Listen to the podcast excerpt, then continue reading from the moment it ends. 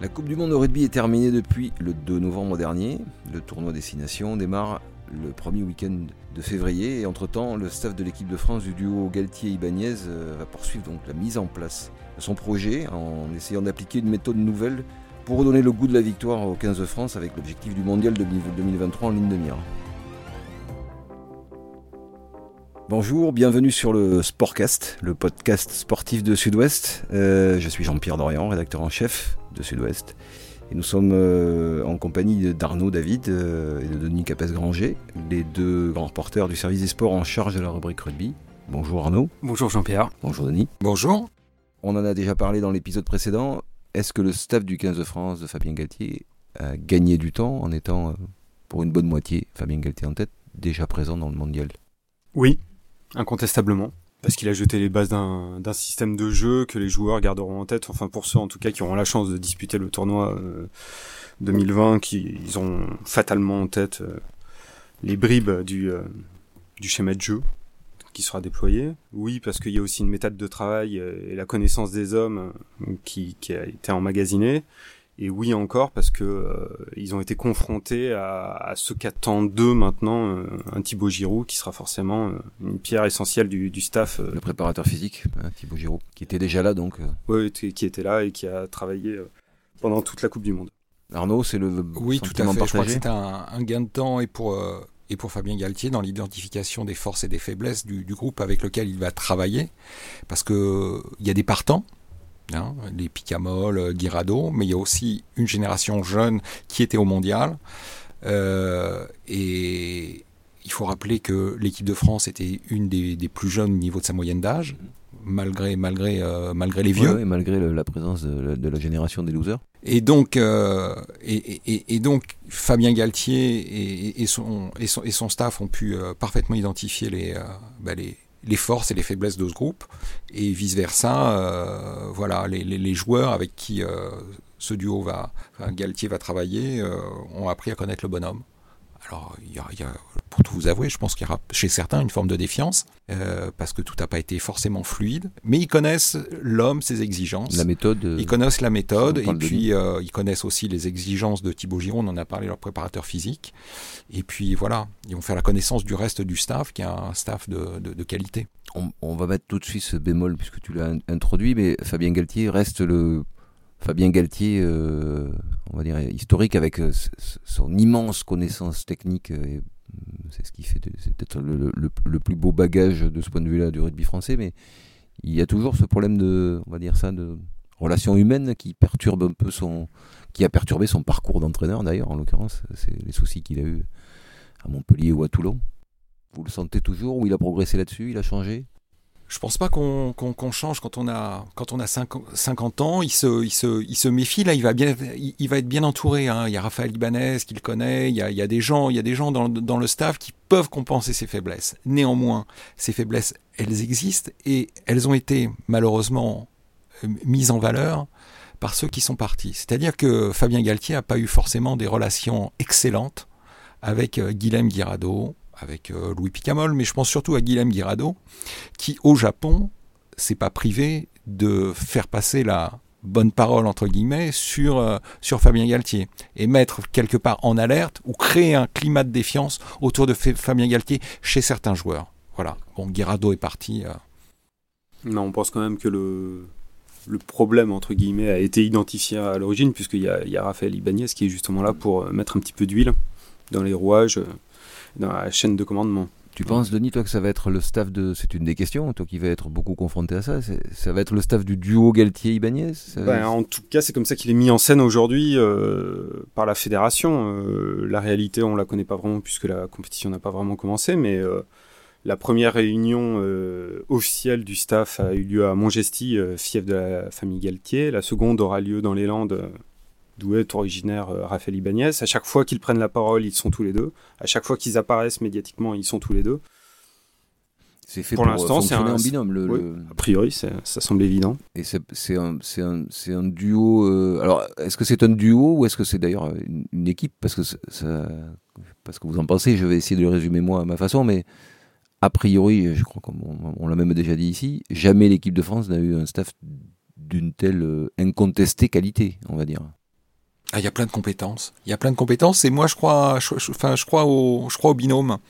Je crois beaucoup à ce que va pouvoir apporter un, un Raphaël Ibanez justement dans le lien avec l'extérieur, avec les clubs et, euh, et aussi à l'intérieur. Par exemple, le lien avec Sean Edwards qui peut être une pièce essentielle, qui peut être une pièce essentielle euh, du, système Galtier. Euh, mais le lien, c'est Raphaël Ibanez, celui qui a donné la confiance euh, à Sean Edwards, l'envie de venir. Bon, c'est le contrat que lui a proposé euh, Bernard Laporte. Précisons-le, Sean Edwards a été un, un des entraîneurs d'Ibanez. euh, Chez les Wasps, Voilà. voilà. C'est un de ses, un, un de ses, un de ses mentors. C'est un personnage, euh, c'est un personnage considérable. On mesure pas en France à quel point c'est un personnage considérable chez les Anglo-Saxons. Les, les, les Anglais, le, le, le Télégraphe a fait, euh, comme nous, un, pod- un podcast qu'il a consacré autour de, de, de Sean Edwards, le Daily Mail aussi, en disant mais grosso modo, mais comment est-ce qu'on a pu laisser partir ce mec, voilà, qui, qui pendant dix ans a fait les, les, les beaux jours du, du Pays de Galles et qui Oui, euh, maintenant, c'est quoi C'est c'est, euh, avec, avec Gatland, mais c'est trois, Gatland. c'est trois grands chelems. c'est hein. trois grands chelems. Et avant, euh, donc avec les Wasps, entre, euh, toujours pareil, dans le même rôle, c'était double champion d'Europe. les Wasps. Double champion d'Europe. ouais. À ce titre, la rencontre entre Sean Edwards et les joueurs français risque d'être assez intéressante. Le premier entraînement peut être assez cocasse. Ça va être le choc des cultures. Le choc des cultures, c'est Mais ça a quelqu'un. déjà été un peu. Est-ce que vous l'avez ressenti, l'arrivée de Thibaut Giroud donc dans, dans, ce- dans sa peau de directeur Est-ce que ça n'a pas déjà été une forme de choc des cultures? Il n'y a pas quelque chose qui a changé quand même dans, dans le. Est-ce que c'est pas déjà le premier changement qu'a amené Galtier avec euh, Thibaut Giroud ou, ou pas? C'est une question. hein. On a entendu tout l'été à distance les joueurs de l'équipe de France dire euh, on n'a jamais connu ça, on n'a jamais vu ça. euh.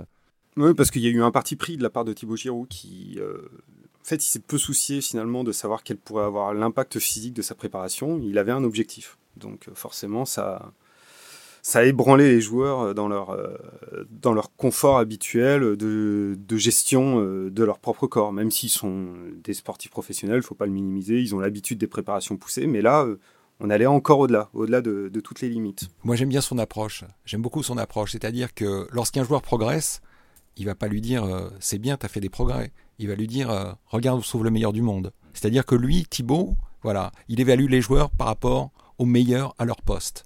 Voilà ce que tu dois, l'objectif que tu dois atteindre. Et on les conforte pas, on leur passe pas de la pommade en leur disant euh, c'est bien, tu as fait des micro-progrès. Vu du, vu du Mundillo, c'était assez cocasse de- de- d'entendre que certains joueurs disaient avoir euh, perdu des kilos en trop, euh, fait une préparation comme ils n'en avaient jamais fait. Quand on parle de, de, l'équipe de France qui ont 50 sélections, c'est assez étonnant quand même. Ça veut dire qu'il y, avait- quand même un manque à ce niveau-là. Et je ne suis pas en train de faire l'apologie de Thibaut Giroud, je ne sais pas si c'est le meilleur préparateur physique du monde, mais c'est assez étonnant là, de manière très euh, profane, de constater ça. C'est quand même curieux. Ils ont perdu des kilos après. euh, c'est sûr que bah, la préparation était totalement différente par rapport au jeu, à ce qu'ils font en top 14, sur une préparation qui, qui, euh, où ils préparent une compétition euh, qui dure quasiment euh, 9 mois. Là, c'était 4 mois de préparation, donc forcément mis au service d'un système de jeu plus dynamique que ce qu'ils pratiquent en top 14. Donc oui, le- la perte de poids était évidente, mais ils n'ont pas tous perdu du poids. d'ailleurs. Non, non, pas tous, hein. Non, non, mais c'était c'était la faiblesse Ça identifiée. veut dire que certains étaient affûtés. Et d'autres moins. les- Non, les- c'est plus euh, l'optimisation des, des potentiels de chacun en fait qui cherchait. Euh, un Charles Yvon a pas perdu de poids, je crois notamment. Mais quand les entraîneurs étrangers s'exprimaient, parfois ouvertement, ils le disaient, la faiblesse de l'équipe de France, c'est sa condition physique. On va jouer, jouer, jouer, déplacer le jeu parce que euh, on sait qu'au bout de 50 minutes euh, ou au bout d'une phase de jeu de 3 minutes, on sait que les Français vont exploser. Ah, C'était surtout ça, c'était un temps de jeu de, de 3 minutes qui laissait exploser. Et, et ça n'a pas été le cas. Voilà, on a compensé ce retard. On, essaie, on, a, on a commencé à compenser ce retard. Et à Montgesti, à Sean, Sean- Edwards, en- en- on a un peu parlé. Il a raconté que quand il a vu l'échauffement des Français avant le quart de finale, il regarde l'échauffement, il est avec Warren Gatland, il va voir Warren Gatland, il dit regarde, this guy means business. Ça veut dire que voilà, regarde, les Français là, ils sont dans le coup. Ouais, ouais, ça veut dire que quelque chose avait changé. Quelque chose avait et que changé. Même lui l'a vu. Ce quart de finale, d'ailleurs, c'est c'est, euh, c'est une déception et c'est peut-être la porte ouverte vers la transition et l'espoir à venir. Ça, donne, pour la première fois depuis longtemps dans un match de ce niveau, on a vu l'équipe de France. On va pas se retourner éternellement le couteau dans la plaie, mais en mesure de, le gagner. Et, et elle aurait dû le gagner, même, et même à 14. Euh, c'est donc c'est ce, ce match-là qui vous fait dire que donc le travail a commencé, on va dire? Oui, il y a eu 35 minutes qui, euh, qui sont de très très haut niveau, hein, qui ont été produ- produites, les 35 premières minutes de la première mi-temps. Honnêtement, on a vu une, équipe de France euh, conquérante avec de l'enthousiasme, mordante dans toutes ses dans toutes ses prises d'initiative, capable de jouer des décalages dans le bon timing. On n'avait pas vu ça depuis depuis très longtemps mmh. à ce niveau-là en tout cas. moi, ce, ce, ce quart de, de, finale, j'en ferai un j'en ferai un point de départ. Je, je, enfin, j'en ferai un point de départ si, enfin, je, je, vais me mettre dans la peau de Raphaël Ibanez. J'en ferai un point de départ, je ferai, ça doit nourrir une frustration chez tous ceux qui l'ont vécu. Ils doivent se dire, ils doivent se dire, on est resté à quai, on a vu le train des demi-finales partir, mais on aurait dû monter dedans. Et ça, voilà, on doit construire, on doit construire sur cette frustration. On avait les moyens, on avait les moyens de rentrer dans, dans, dans le carré VIP de la, la, Coupe du Monde. Maintenant, il faut y aller, quoi. C'est vrai que là où il est très pratique, c'est qu'il démontre tout ce que cette équipe de France peut produire et euh, tout ce qu'elle doit combattre, puisque toutes les faiblesses qu'elle a sont apparues sur le même match, ainsi que toutes ses forces. Finalement, c'est le meilleur résumé de cette équipe de France. C'est vrai. Et il est pratique aussi en ce sens qu'il a permis, euh, c'est dans mon point de vue, mais j'ouvre la question, c'est euh, il y a aussi dans, cette, dans ce match-là euh, une partie des joueurs qui l'ont joué qui ne seront plus là, sont partis, et il y a on va dire l'ossature, même si d'autres peuvent se rajouter, d'autres auraient pu être là d'ailleurs. On pense à Bamba qui se blesse alors que, mais on a l'ossature de ce que va, de, va être cette équipe de France qui bénéficie quand même de ça, c'est-à-dire d'une nouvelle génération et plutôt très prometteuse, prometteuse comme rarement on en a eu ces dernières années. Mmh, effectivement, après il y a des points d'interrogation. On ne sait pas exactement qui peut prendre le relais en deuxième ligne notamment, puisque Sébastien Vermina, outre le coup de coude qui quand il était l'auteur ce jour-là, a pris sa retraite internationale. On ne sait pas combien de temps ça durera, mais en tout cas pour l'instant, il est hors du coup. Euh, et au poste de talonneur, euh, Camicha semble avoir un train d'avance, mais en même temps il y a un Julien Marchand à Toulouse qui semble être prêt à bondir sur l'occasion. Euh, il y a quand même pas mal de petits points d'interrogation dans cette équipe. Hein. Au poste d'arrière, poste d'arrière, euh, Maxime Médard, il a 32 ans. Combien de temps il va jouer? Derrière Maxime Médard, il y a Thomas Ramos. On sait qu'il y a eu des petits soucis pendant la Coupe du Monde. Bon, il y a que deux trois points d'interrogation sur des postes importants quand même. C'est vrai, c'est vrai. Il faut qu'on reconstruise, il faut, il faut qu'on rebâtisse un 5 de devant déjà conquérant. Parce qu'on a vu qu'une Coupe du Monde ça se gagnait aussi sur euh, sur la sur les bases sur la toujours. comme toujours hein, avec le 5 de devant avec la avec, avec une mêlée avec euh, oui. Donc il faut reconstruire un 5 de devant mais c'est vrai que on a eu la confirmation que euh, on avait des joueurs de talent on a vu qu'un Greg Aldrit, il était, il pouvait physiquement exister au plus haut niveau. Charles Olivon, c'est formidable ce qui lui est arrivé, c'est formidable. et, et, voilà, et ce, ce, ce joueur-là, il doit s'inscrire dans la durée, il doit devenir on le, on le savait, cadre. quand, quand, il a éclos il y a trois ou quatre saisons, on savait que c'était un potentiel comme ça. On avait fini par euh, désespérer, entre guillemets, force de blessure et de, coups durs pour lui. Mais... Et, le voir dévorer l'espace pour marquer cet essai contre, contre les Gallois, mais c'est voilà, magnifique et ça nous dit quel joueur il est. Ça nous dit quel joueur il est. Et puis on, a vu on, a vu un Gaël on a vu un Gaël Ficou dans une position de premier centre qui au départ il n'était pas sûr, mais s'imposer et faire des choses qu'il aimait pas faire, c'est-à-dire aller euh, aller au mastic. Et, et, rappeler le, joueur qu'il était voilà. depuis ses 20 ans. Voilà. Après, on, connaît la qualité de, de, Romain Ntamak. De... Ah, Romain Ntamak, c'était pas c'était pas, gagné. pas écrit avant ce début de mondial. Enfin, C'était pas écrit. Il, va être soumis partisans, mais euh, voilà, c'était loin d'être écrit. Il va être soumis à une concurrence parce qu'il y a des jeunes euh, joueurs de qualité, notamment à, à l'UBB, avec Mathieu Jalibert qui, qui, qui, qui, qui, arrive. Mais bon, là aussi, c'est. Il y a aussi Carbonel et Carbonel. Qui était le numéro 10 titulaire de la génération d'Antama, qui l'obligeait à jouer au centre d'ailleurs. Est-ce que c'est pas. Euh, Peut-être qu'il s'y replacera. Ça, c'est un luxe qu'on n'a pas, qu'on n'a pas connu depuis, euh, depuis la nuit des temps, d'avoir cette espèce de, choix. De, choix euh. Oui, d'autant qu'il y a d'autres joueurs qui s'y ajoutent. Il y en a un qui est un peu sous la ligne des radars pour l'instant qui s'appelle Antoine Astoy, qui joue à Pau, que Laurent Labitte aime bien, notamment. Sait-on jamais. On est d'accord. Il est jeune. Et on a des donc des Damien Penaud. Damien Penaud qui était un joueur exceptionnel. Exceptionnel. on, peut, on, a le droit de le dire. Hein, voilà. On a un joueur comme Bamba qui est, qui est blessé, mais dont on a déjà une vraie idée du potentiel. On a vu un Ituria rentrer dans le rang, mais on peut imaginer que ce joueur-là. Il reviendra fatalement. Fatalement, voilà. Donc il y, y, y, y a, quand même des joueurs, euh, repère qu'on a toujours, c'est-à-dire il y a des joueurs sont-ils susceptibles de postuler un 15 mondial? C'est le repère à travers les temps. Est-ce qu'on n'a pas de nouveau des joueurs qui sont. Euh, qui à terme peuvent. Dans les saisons à venir, peut-être. Dans les saisons à venir, hein, on est d'accord. Alors qu'il est, il ne ferait pas forcément. Antoine Dupont, il est, il est souligné par toute la, par toute, la, presse, internationale. Le, le, le, voit gros comme une maison, on est d'accord. Donc ça, c'est un, c'est un, un, autre, un, des atouts. Un autre des atouts de ce, de ce nouveau staff, est-ce que c'est pas de, que le contexte politique, on va dire, a l'air plutôt favorable en ce moment? Peut-être falloir que vous l'expliquiez, vous les spécialistes, et pourquoi et comment? Mais je crois qu'il y a la, volonté de la Ligue de travailler avec la fédération. Alors il y a des, accrochages. Il y a des accrochages pour des, choses, annexes la commission, la décision d'une commission d'appel, le salary cap. Mais dans le fond, il y a, je crois que chez, chez tous les présidents de club et à la Ligue, la prise de conscience que 2023 était un rendez-vous essentiel pour le rugby français. Il fallait pas le louper. Et pour pas le louper, il faut donner des moyens à l'équipe de France. Donc, il va y avoir des négociations de marchands de tapis, comme d'habitude. On va se disputer sur le prix d'une indemnité euh, jour-joueur mais sur le fond, les planètes sont à peu près alignées. On a vu à quelle vitesse là, la demande de Fabien Galtier de pouvoir bénéficier de 42 joueurs pour travailler sur le tournoi Destination avait été euh, adoptée. Ça va, ça va se discuter encore. On va, on va discuter, on va discuter argent. On va discuter argent, voilà, on va discuter argent mais le, un mais peu. Le principe, mais le euh, principe, il est acquis. Donc euh, c'est, c'est. euh, Ça, Denis, ce processus, la technique, les 42 joueurs, euh, le- la liste initiale, c'est- c'est euh, c'est nouveau aussi et c'est- et c'est important. Bah, c'est surtout pour servir la méthode de travail de, de Fabien Galtier qui, qui aspire à faire plus d'opposition en semaine euh, pour préparer les matchs. Son argument euh, à l'attention des, des entraîneurs de club et des présidents de club, c'est que les joueurs euh, vont s'entraîner cette fois-ci véritablement, alors que par le passé, euh, un joueur pouvait rester en marge de l'équipe dès le début de la semaine qui allait jouer. Là, ils seront tous impliqués et donc euh, ils ne seront pas euh, désentraînés, c'est le terme qui est revenu à la mode ces dernières semaines. C'est-à-dire un joueur qui, au lieu de faire, je caricature, 14 km dans une semaine, était tombé à 7 quand il allait à Marcoussis. Là, normalement, le joueur devrait continuer à, s'entraîner normalement et donc à rester compétitif pour un retour en club. Après, il y a bien des obstacles, hein, parce que bon, effectivement, il y a un alignement de planètes aujourd'hui, mais c'est un petit peu comme après toutes les Coupes du Monde, tout le monde dit on est d'accord, on, on veut faire des efforts. On va voir maintenant comment, euh, à, à quel point les entraîneurs du top 14 acceptent d'ouvrir leurs portes et de laisser les entraîneurs du 15 de France s'immiscer dans le quotidien de, de leur effectif.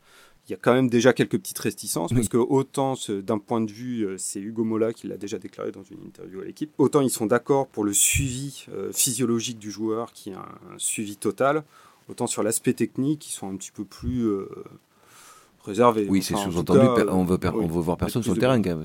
C'est- aussi clairement dit que ça. et- C'était clairement exprimé.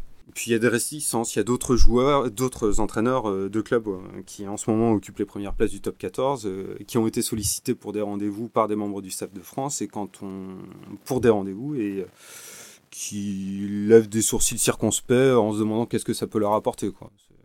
Un entraîneur euh, qui serait situé à Bordeaux, par exemple. euh, Dans cette sphère géographique. D'accord, d'accord. Ça pourrait être Christophe Furios, qui effectivement ne fait pas partie des, des- de ceux qui ont été consultés dans un premier temps, puisque je crois qu'ils avaient consulté Hugo Mola, Franck Azema. Et c'est-à-dire qu'il y a un comité, de, il y a un petit comité de suivi qui était constitué de euh, Laurent Travers, euh, Franck Azema et Hugo Mola, ce qui est, ce qui est, ce qui est- ce qui est entraîneur du normal. Du Racing de Clermont. Les trois premiers pourvoyeurs de, voilà. voilà. pour essayer de travailler justement de mettre en place un, système, un suivi. Alors en plus ce, sui- ce suivi, il portera pas simplement, enfin, il va porter sur, sur, sur plein de choses. Il va y avoir la mise en place d'un d'un- d'un- d'un logiciel commun à tous les clubs et qui permettra euh, justement de, de, de- de savoir euh, la charge de travail d'un joueur à, à, à l'instant T. Il sortira de l'entraînement, on saura, l'entraîneur de l'équipe de France pourra regarder ce qu'il a travaillé, à quelle intensité.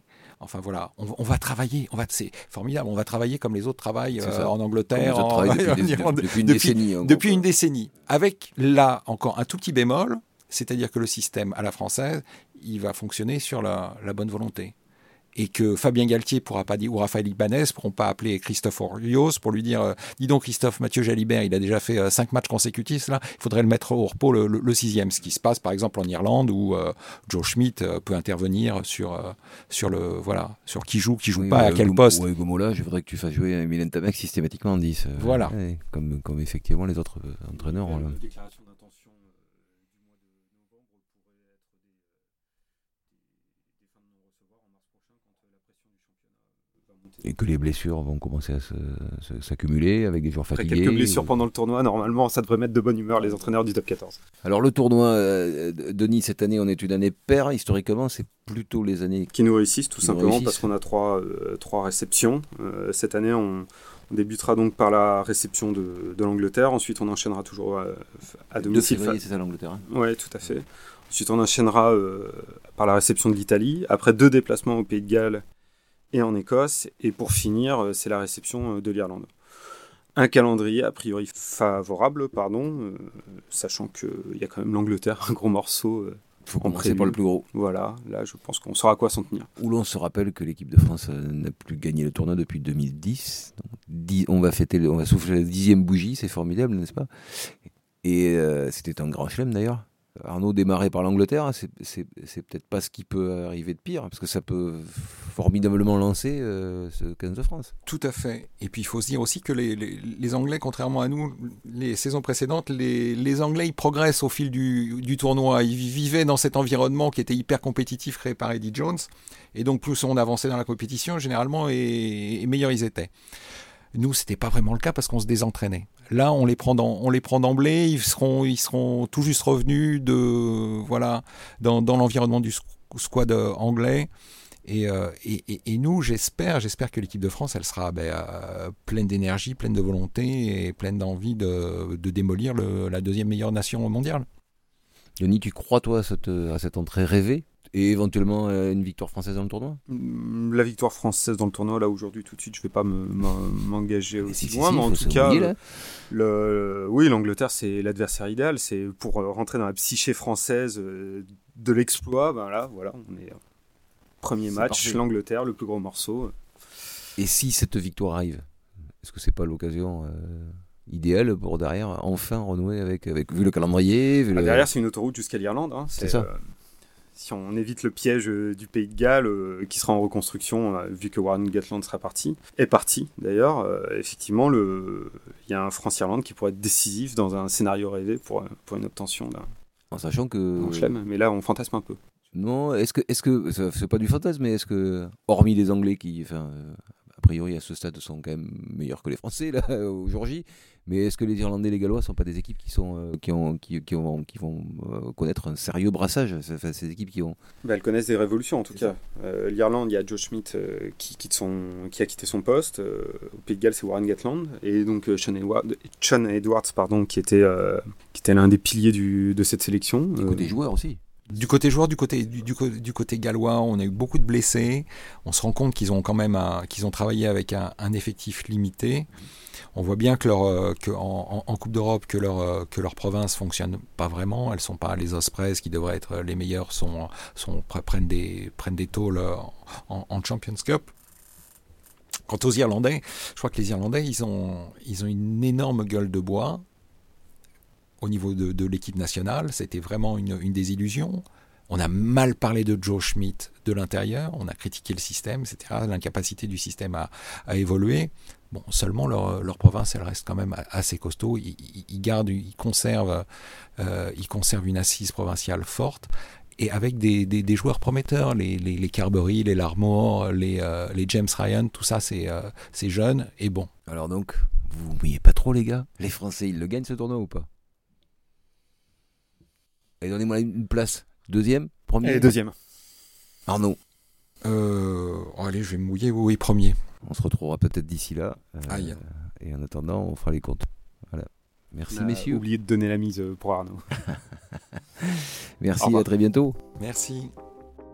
Merci euh, aussi à vous tous qui êtes de plus en plus nombreux à écouter nos podcasts. N'hésitez pas à nous envoyer vos remarques, vos avis, vos suggestions à podcast@sudouest.fr. Retrouvez également tous nos épisodes sur sudouest.fr et pour ne pas manquer les prochains, abonnez-vous au Sportcast sur Spotify, sur Deezer, sur YouTube, iTunes et Google Podcast. Voilà, je vous dis à bientôt.